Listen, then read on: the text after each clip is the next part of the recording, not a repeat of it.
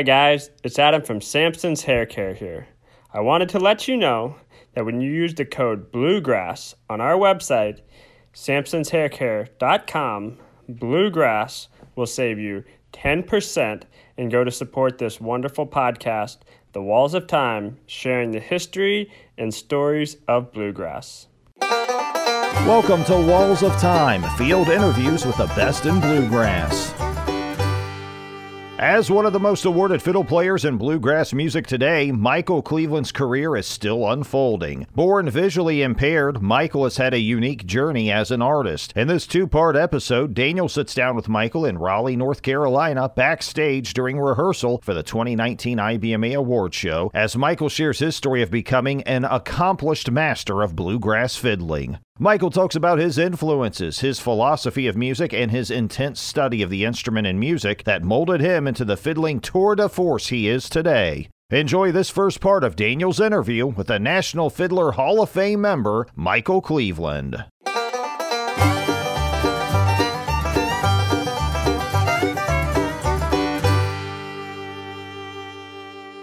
So, Michael, we were talking. When was the first time that you ever picked up a fiddle? Uh, I guess it would have been. Uh, I was really, really little, like probably three or four. I actually started playing when I was four, but it seemed like maybe even uh, prior to that that somebody had given me a fiddle, uh, like a full size fiddle that that was not, you know, like I. It, it was too big for me at the time, but and I don't even think it had any strings on it or anything. You know, so I just had this. fiddle. So that might have been the first one I ever really picked up. But then I, uh, when I started school, I started at the uh, Kentucky School for the Blind when I was four, uh, and they had a they had a classical program, uh, the Suzuki method, and so I started uh, learning violin there, uh, classical music. You mentioned the the Kentucky School for the Blind. What were some things that you that going to that school helped empower you or, or teach you about uh, being visually impaired? Well, you know, I mean, a lot of it I didn't think about at the time. You know, like it was all just pretty normal to me. You know, it was just nobody really.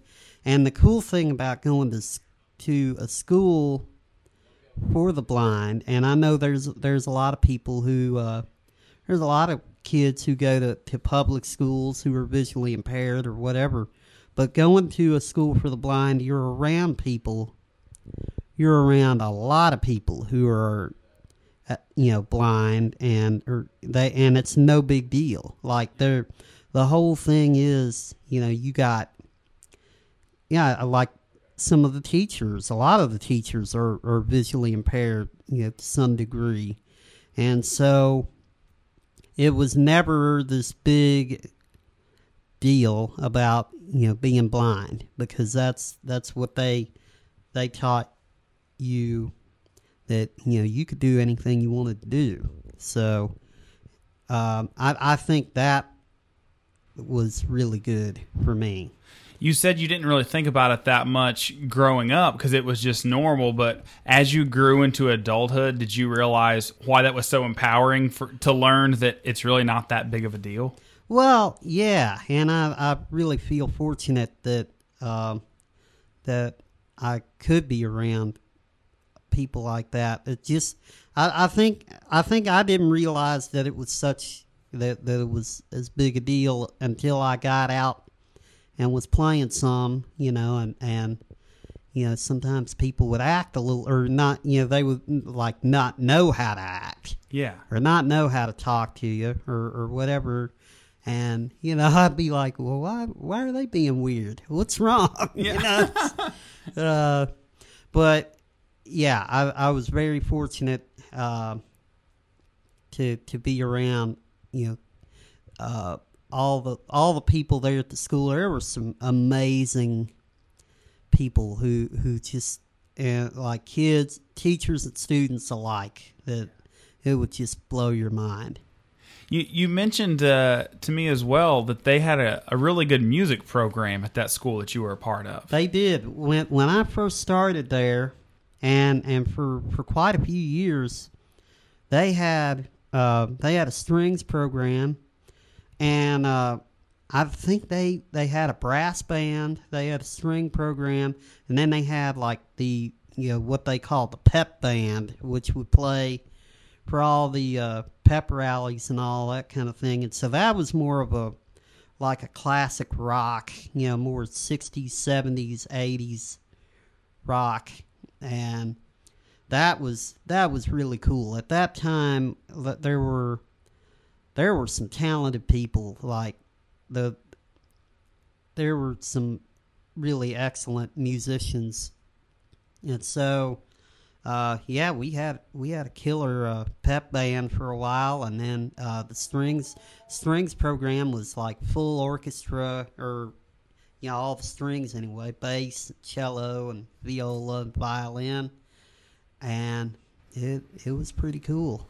You mentioned that you know you played in the strings program, but you also played electric guitar in the pep band as I well, did. not you? Well, uh, I was never in the pep band. I think I might have filled in one day, but I was um, so what happened? Uh, my teacher, uh, my violin teacher, uh, was not a fan of bluegrass, and I, I think it was one of the one of these things where you you hear something on the radio or you see somebody play on TV, and you think that's the music, you know. And So if you hear a bad example of something, and I, I think she had heard, I don't know what she heard, but she uh, must saw somebody like Doug Kershaw or something. He was playing. on late night a lot back then, wasn't he? Well, you know, you're right. That's that probably is what it was. But I mean, Doug Kershaw, you know, he played really hard. He was a great Cajun player. Yeah. But he would play really hard and like rip bow hair out of the bow and you know, kind of. Uh, he was kind of crazy, wasn't he? Oh yeah, yeah, the raging Cajun. That's what right. They called him. but and so I don't know if it was that, but my teacher uh, really did not want me playing bluegrass at all, and and she was convinced that it was going to hurt my playing, and so she she didn't want to even you know hear me talking about it or, or anything, and so I would like I play classical during the week and then play bluegrass on the weekends once I got to a point where I could play a couple things. She clearly hadn't heard someone like Kenny Baker or No. Bobby Hicks that really has got the skill that she, you know, respects and, Right. and looks for in a, in a player. Well, that's the thing, you know. When I came back later, because because what happened, uh, and uh, I kind of got sidetracked. But what happened is is uh, uh, when I was about twelve, uh, I got to I was to the point where I could play a little bit, and I'd made it through a few of the Suzuki books, and and she wanted me, uh, my violin teacher, Miss Nolan, she wanted me to go do some uh, summer workshops, and of course that was festival season, and I mean I was going to Bean Blossom, and you know so so she pretty much gave me an ultimatum and said, uh, you know you you either you know you need to choose one or the other, and I was really you know I was sorry to hear that you know but uh I said, well, this is a no brainer. You know, I'm going to play bluegrass because, I mean, I like some of the classical stuff and I enjoyed learning it. And without it, I guarantee you I would not be able to play. Um, but, I mean, I just, bluegrass was all I ever really wanted to, to do. Yeah. So, um, so I left the uh, the strings program for a few years, and I was kind of I don't even know. Seemed like I didn't even play music at school for a while, and then I uh, I got into uh, uh, electric guitar, and so I started taking band every day uh, with uh, David Hume, our our band teacher, really awesome teacher, and uh, so I was taking band class, and and there was a point where I would hang out at school uh, after until uh, one of my folks got off work and, and they would come pick me up. And my band teacher told me, he's like, you know, you ought to just, uh, if you want after school, just come over to the to the music room and you can play guitar or, or hang out or whatever. I'm I'm uh, gonna be here until about five or six anyway. So so that worked out great. I just go over after school and, and play and and uh, one time you know a couple other students that I knew uh, came in. One was a great drummer, and then uh, the other one was a keyboard player, and we we just ended up jamming, and we would get together like every I don't know uh, Monday and Wednesday or whatever, you know, and play. And the band teacher would play bass with us. And it was only ever for fun, you know. I think we might have done one concert at school, but I mean, we worked up, you know, all the. I mean, we did Skynyrd and, you know, Tom Petty, and I don't know what else we did. We All the fun stuff. Oh man, yeah, it, and it was great. It was great to uh, to try and learn some of that stuff. And you said that you had most of the solos down note for note, but they had I one thing that they kept saying note about for note. I play those solos as close as I could get it to the record, and I'm. I, I think I've got a pretty good ear, and so I would I would get it pretty close, and I and I would play it note for note, and and they like somebody would always, man, you sound like a country player, and I just could not get rid of that. I don't know. I guess I'm just when I think electric guitar, I just think Telecaster. So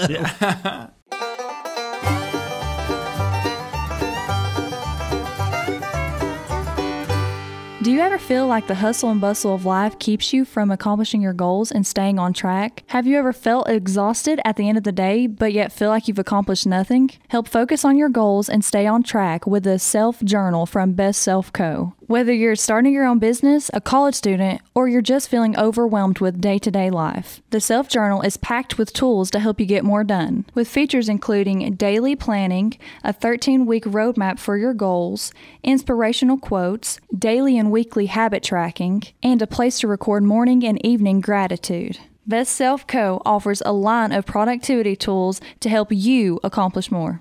Check out all of their products at bestself.co. Use code Bluegrass to save 15% off of your first purchase. That's bestself.co, code Bluegrass to save 15% off your first purchase. a lot of people think that if you're impaired in one sense, that your other senses overcompensate. And you mentioned that you have a great ear. Do you think that's true and that, that your ear and your ability to pick out notes and tones and sounds is more sensitive um, than, than other sure. people's? I mean, I Because yeah, I'm, I'm sure you've probably heard that before, I right? have, and I think the only way that you would ever be able to know that is like if you weren't born visually impaired and then you lost your sight, you know, then you might be able to. That's the thing. It's like you know, I I was born blind, you know, so I I really haven't. Uh, I mean, this is you know, it's just the way it's always been. So I really don't have anything to compare it to other than to say that I do know that, that it helps. Like a lot of teachers tell people to practice in a dark room or or practice, you know, and don't look at your hand. Um, and so I guess I guess there there probably is something to that. And then also there were some people at my school that would just blow your mind. I mean, like I I can identify notes. If somebody plays a note, uh, I can tell you what it is. But there are people. There there were kids who went to my school that had perfect pitch to such a degree that they could tell you, for instance, like what note a typewriter was. Oh, really? Yeah, that. Re- Or like banging on this sink. yeah, They could yeah, tell you they what could that is. tell you.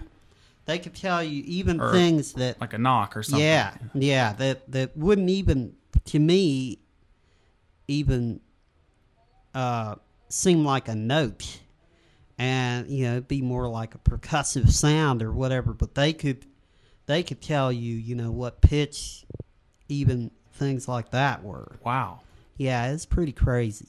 I mean, just way way beyond what what I could ever hear. You mentioned that you know you, it came to a point where you had to choose whether you were going to keep with the, the classical violin or stick with your love for bluegrass fiddle. Um, who were some of your favorite bluegrass fiddlers that you looked up to and wanted to emulate? Well, uh, there were a lot of great local players that I got to be around. Uh, there's this guy named Jeff Guernsey who uh, is from Henryville, Indiana. It's the same town that, that I was born in. And so he was kind of the guy. He was like the the legend, like the local guy that everybody says, well, if you keep going, you'll be as good as Jeff Guernsey.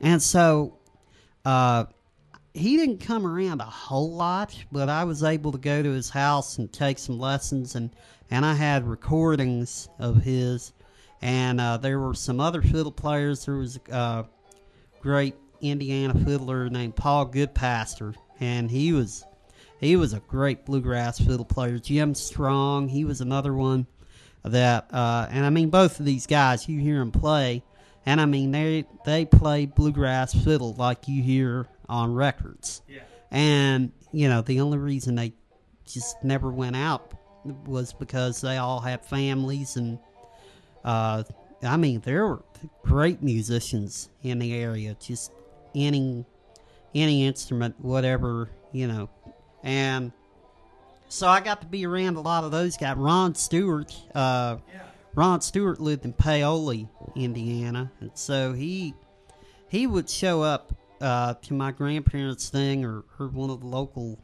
Your grandparents' jam that they would have. Yeah, right? yeah. That my grandparents had this thing. It was more like an open stage thing, so uh, people could show up and sign up for for a slot, like a thirty minute slot, and uh, it started at like seven o'clock. A bunch of people would get there early and jam, and then you would um, you play. Uh, the, the the show started at seven, and it would go. I remember sometimes it would go till like eleven or even midnight, and still couldn't get all the bands on there uh, for thirty minute slots each. Man, Yeah, I mean that's a lot of bands. that's a lot of bands. And so, um, just being around that man it was was pretty cool for me. You mentioned uh, so many great fiddlers in your area and how vibrant the bluegrass scene was where you grew up in Indiana. How how instrumental do you think that was in is your development as a bluegrass picker? Oh man, I it it was huge, and and I realize it more and more uh, as there is really nothing going on like that anymore, unfortunately, in the area, and so now you know if you want to put a jam together, you pretty much have to put it together. There's no there's no local thing like there there used to be three three places that you could go on you know each you know alternating Saturday nights, and and now there's none of that. And so, but yeah, and uh, getting back to the the influences, you know, like from from listening to all these great local players. Of course, you know they they said, you know, man, you need to listen to Flatt Scruggs and Bill Monroe and uh, you know Ralph Stanley, Stanley Brothers, and Reno Smiley and Jimmy Martin, and so. Um, and I was around a lot of people who were quite a bit older. There were no kids that I I remember being around all the time that we were trying to learn how to play. At like until I was about twelve years old, and then at that point I met Nathan Livers, our mandolin player. Yeah. Uh, but yeah, before that, I mean, pretty much everybody I was playing with or, or was around was quite a bit older, and I think that's good because what they were into was the old stuff. You know, they were into to all the guys who set the standards, and that's what they all played. So So that had to help form a real bedrock on your on your bluegrass knowledge that other kids your age might not have been privy to. Yeah. Yeah, and uh, I mean, as far as stuff I would listen to, like you could, it was really easy to find these uh, compilation albums, uh, like 30 Fiddler's Greatest Hits and 16 fiddle instrumentals, you know, and like all these. Uh, and so you get to hear, you know, like they would all pretty much have the same tunes on them. You know, they'd be like of course, you know, Orange Blossom and you know Sally Gooden and uh, Leather Breeches and a lot of the standard fiddle tunes. But depending on which album you got, you know, you you might hear, you know, if you got this album, you could hear Benny Martin play, you know, the Orange Blossom Special, or if you got this album, you could hear Scotty Stoneman, and it was like two different things. And just listening to all these players you know, put their own spin on these tunes, I, I think gave me uh, something to kind of work from and and to try to imitate. You're a you're a real student of the bluegrass fiddle, Michael, and and studying and, and knowing about all the fiddlers uh, in in bluegrass history. What? How do you try to build on that knowledge while also carving your own path in today's bluegrass scene?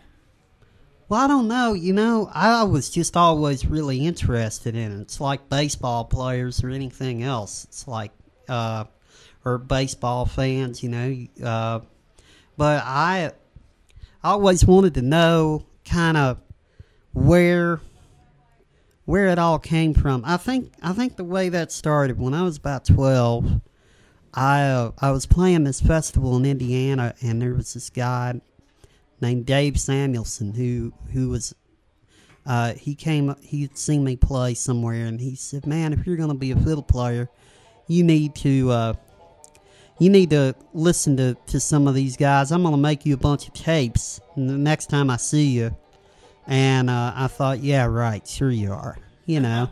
and, you know, I didn't think anything about it and then I ran into him about a month later and he had a whole box of tapes Oh wow! and they were all braille labeled Oh wow! and he not only that but he uh he would introduce every tape like he would uh he would get on there and say you know okay uh this is a session with chet atkins and it's got you know bob moore on the ba- and, and dale potter on the fiddle.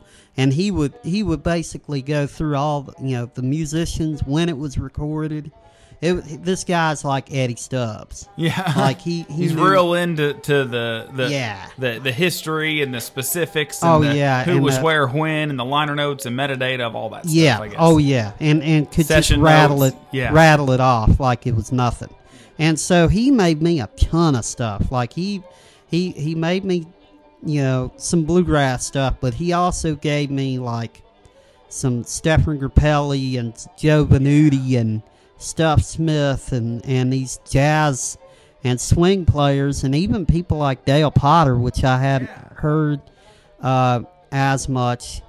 And I mean, I there must have been like over twenty of these cassettes that basically, you know, he instead of just recording the albums, like he would, you know, at certain songs, he's like, I want you to pay attention to this, this solo, you know, or, or pay attention to, to what, you know, what's going on behind the singer, you know, or, or pay, you know, and so just, I think from that, it gave me, it got me interested in, like, where why people play the way they play. Yeah. It's like, you know, you listen to Stuart Duncan, Stuart Duncan's a great fiddle player, and if you don't go beyond that, like, which you, you know, Stuart listened to Kenny Baker and, um, you know, well, all the guys, all the great fiddlers, but, you know, you, you have to go further back and then, then you can hear all this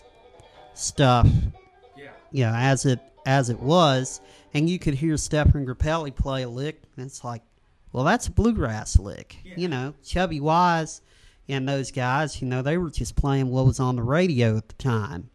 And so you know there was no bluegrass, so they were pulling things you know from ideas from like horn players or you know these jazz players like uh, Joe Venuti or Grappelli or you know whoever, and so to to be I, I was always interested in that part of it, just to to uh, to figure out where it all came from and why people why people play the the way that they do and who their influences were. And there's just so much cool stuff on on those recordings. And they they don't sound they don't sound like CDs or they you know like a lot of this you know the first version of Sally Gooden was like a wax master recorded in front of a great big horn. And it pretty much the, the quality of the recording sounds like that. But like you listen to the fiddle playing and I mean this is like Sally Gooden the way you would hear anybody play it today only it was in 1922 and it was by you know Eck Robertson, this great Texas player. But uh, I just I was always interested in, in stuff like that. Yeah.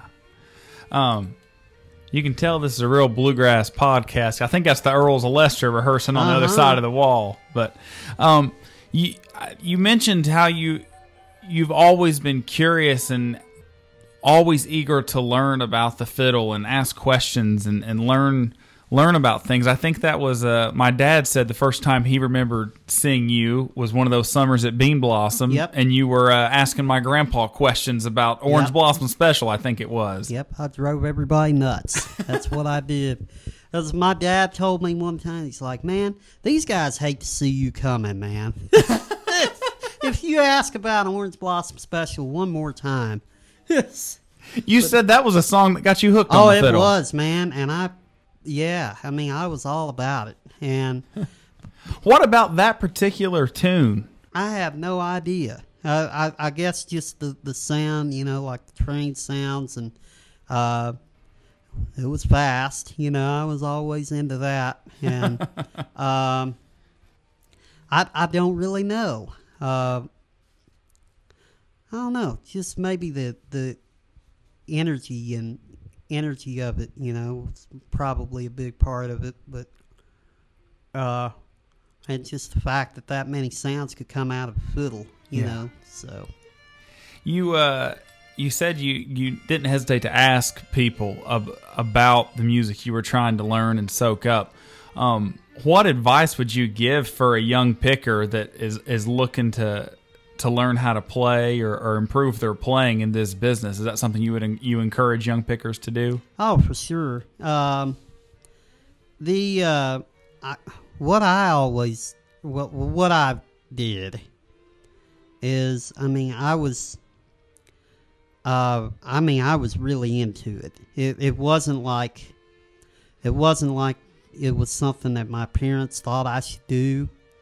And there are so many kids out here today that that's that's the deal. You know, the kid has got some talent and they may like it or, or whatever, but you see the parents dragging them around and, and you know, basically living their dream through the kid. Yeah, just kind of living vicariously through Yes, them. Yeah, And that I can't stand that. I mean and the, the the main reason is is because the kid does not get to be a kid. Yeah. And it's just and music becomes a chore. And it was never like that for me. Thank God. You know, uh, my my folks uh, my parents and my grandparents, they they all I I never I never thought, you know, that I had to do it or whatever. Of course, if I committed to to play a show or or be somewhere, you know, obviously I was gonna do that. But like I never, you know, my dad told me when I was first starting to do contests, he said, you know, I just want you to know, you know, we're if if you get to the point where you don't want to do this anymore, that's fine. You know, don't think, you know, that, that you have to do, you, you have to keep playing or, or whatever. So that, just knowing that, uh, and having the support, you know, it could go both ways, I guess. You know, if, if, uh, because I do I do know some people who just never really had the, the opportunities that I had, Yeah. and I'm I'm very fortunate for that as well. Um, like my buddy Brian Allen, he's he's a visually impaired as well. It's like great. Uh, he works on small engines, believe it or not, and and is an incredible guitar player. But he he never, I don't think, uh, had some of the opportunities that it, had he had uh, some of that and and was would have been able to be you know out at festivals and and all that kind of thing. I mean he he could do anything that that i've done. He's just tremendous musician. So i guess i was really fortunate that uh my parents and my grandparents you know none of them ever really pushed me to play and it was never like it was never that at all They never pushed you beyond what you wanted to do yourself. Right. Yeah. yep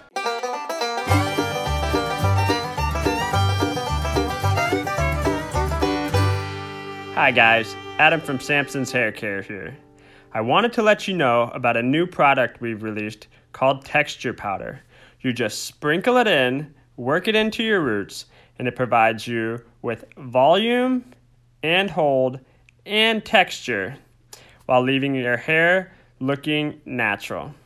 Give it a shot. Use the code Bluegrass on our website to save 10% off your total. Now, I asked Sierra Hull this same question. Uh, like you, uh, she showed tremendous talent and promise at a young age. Oh, and, sure. and, Yeah. and you did as well.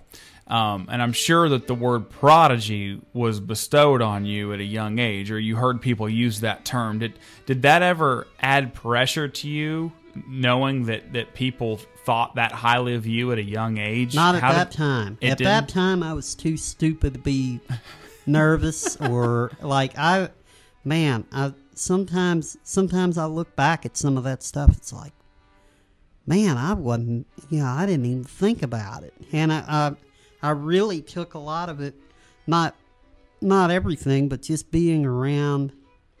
You know, it's being able to go to Bean Blossom and see Bill Monroe. You know, I mean, you don't think about you know you know, one of these days Bill Monroe is not going to be here, you know.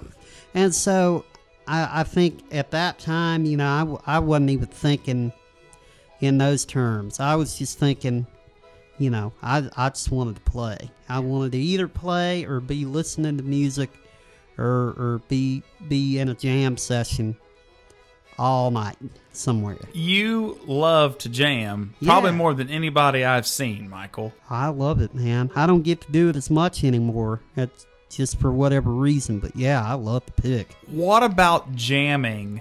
Um, do you think will will help people that are, are looking to, to hone their craft as a picker? Well, I think, uh,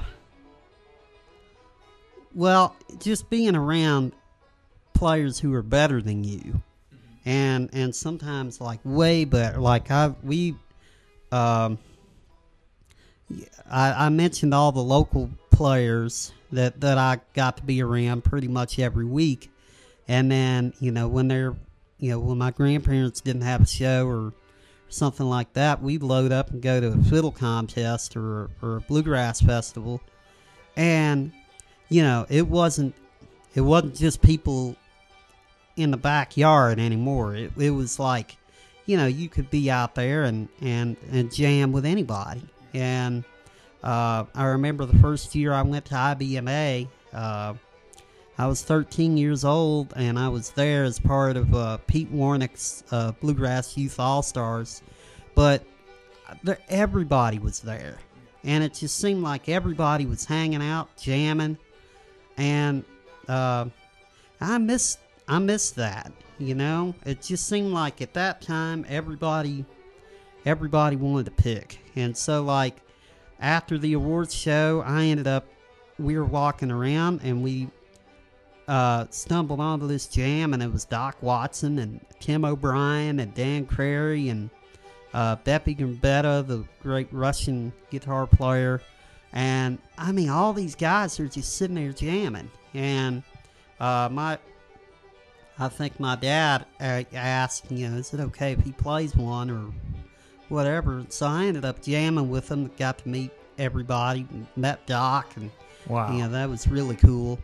And then, I mean, we probably picked for for an hour and a half or whatever, and then uh, somebody said, "Well, Byron Berline's jamming at, at the uh, at the hotel in the lobby," and so we went over there, and you know, we probably picked with them, you know, until like Yeah. three or four in the morning, you know, and so it was. But it, I, I think that's what really helped was not only just getting to play with local people, but to be, you know, to, to get to go to all these festivals and to go to the contests, man. Like, you go to fiddle contests, like, they're primarily fiddle contests, but they'll have a guitar and a mandolin and banjo, pretty much anything you could think of. Um, and you know the main thing is obviously the fiddle you know and they have like several rounds of that. But man you talk about some talented really talented kids. Um, i mean it would just go out there and wear it out.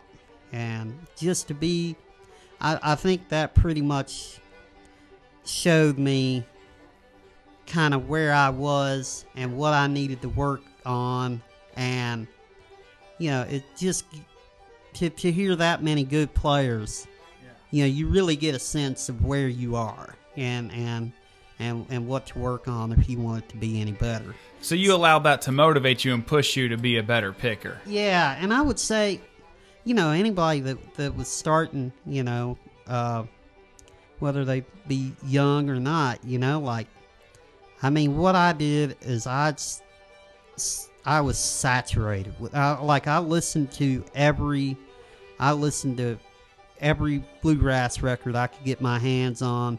Any fiddle player, you know, I wanted to wanted to hear, know all about it, and you know, I was just in the middle of it, and that's all I, that's all I thought about. Mm.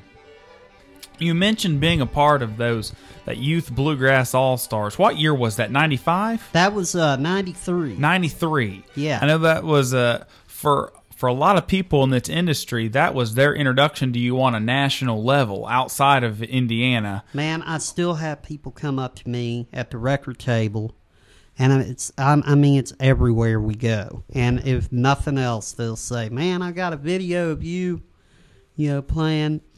I got a video of you playing with them kids, and I got a video of you playing with Doc Watson. You know, and like people, man, Well, it, which is amazing because in a day bef- before the internet was in the p- palm of everybody's hand, that was about Yeah. that was like going viral essentially. Yeah, if, and they- if they- they'd had the internet, you, who knows? what- oh, I know, I know, man. For listeners of the podcast that may not be familiar with the legend of the '93 Youth All Stars in bluegrass, why don't you tell legend. Legend. Why, why don't you uh, tell our listeners who who all uh, you picked with on stage that day? And it was for pretty much everybody that was on stage. That was kind of bluegrass as a scene. Their introduction to all you kids. Yeah, and uh, the, what brought that all on? Uh, apparently, there was an article written in the uh, Washington Post uh, where they were talking about bluegrass was dying, and you know there there weren't a lot of young people that were interested in playing or, or learning how to play,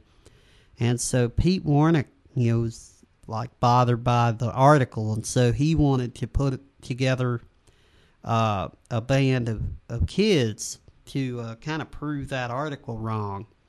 And so uh, I had jammed uh, with Josh Williams, and I think his dad uh, recommended me to Pete uh, in putting this band together. So it was was me and, and Josh Williams. Uh, Josh uh, was primarily playing banjo at the time, uh, and he had a little band uh, called Josh Williams and High Gear.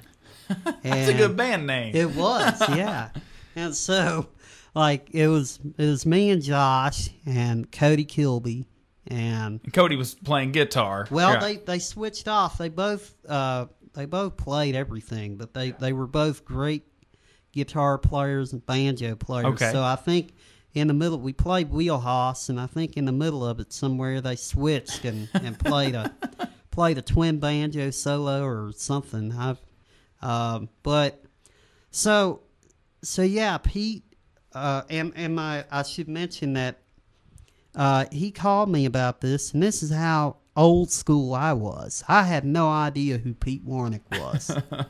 he called, and I mean, it's like, uh, who are you? And he's, uh, I'm Pete Wernick. I play with this band Hot Rize. Oh yeah, who's that?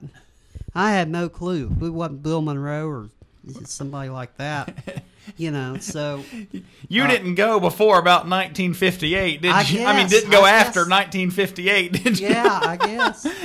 But man, get uh, getting to be a part of that, and then just getting to be here. Well, and there were some other folks in the band too, wasn't Yeah, there? so you it and Josh and Cody. Josh and Cody, and then uh, Chris Thile was playing mandolin, and he was just far beyond anything I'd ever heard at that point, um, and still is. Uh, but you could tell even then, man, that he, this guy, like he was so far above the rest of us uh, musically. It was just, it was like playing with an adult, you know, that that really just wore it out. And so it was me and Chris, Cody, and Josh. And uh, Pete couldn't find a bass player, and it was getting pretty close. And he's like, "Man, what are we? I need to find a bass player that's like twelve or thirteen or something like that." And uh, we were at a, a local jam, and, and my buddy Brady Stockdale, who is a local player in Indiana, guitar player, uh, we ended up jamming, and I think I was I ended up playing guitar, and, and he was playing bass. And so after we found out he played a little bass, you know, it's like we call Pete, and so he made his bass playing debut on the stage of of IBMA uh, on the awards show. I mean, like Alison Krauss just hanging out. You know, it's like all anybody you can imagine. you And he's playing bass on stage for Yeah, the first time. yeah, man. Yeah, I mean, I can't imagine how how nerve wracking that would be.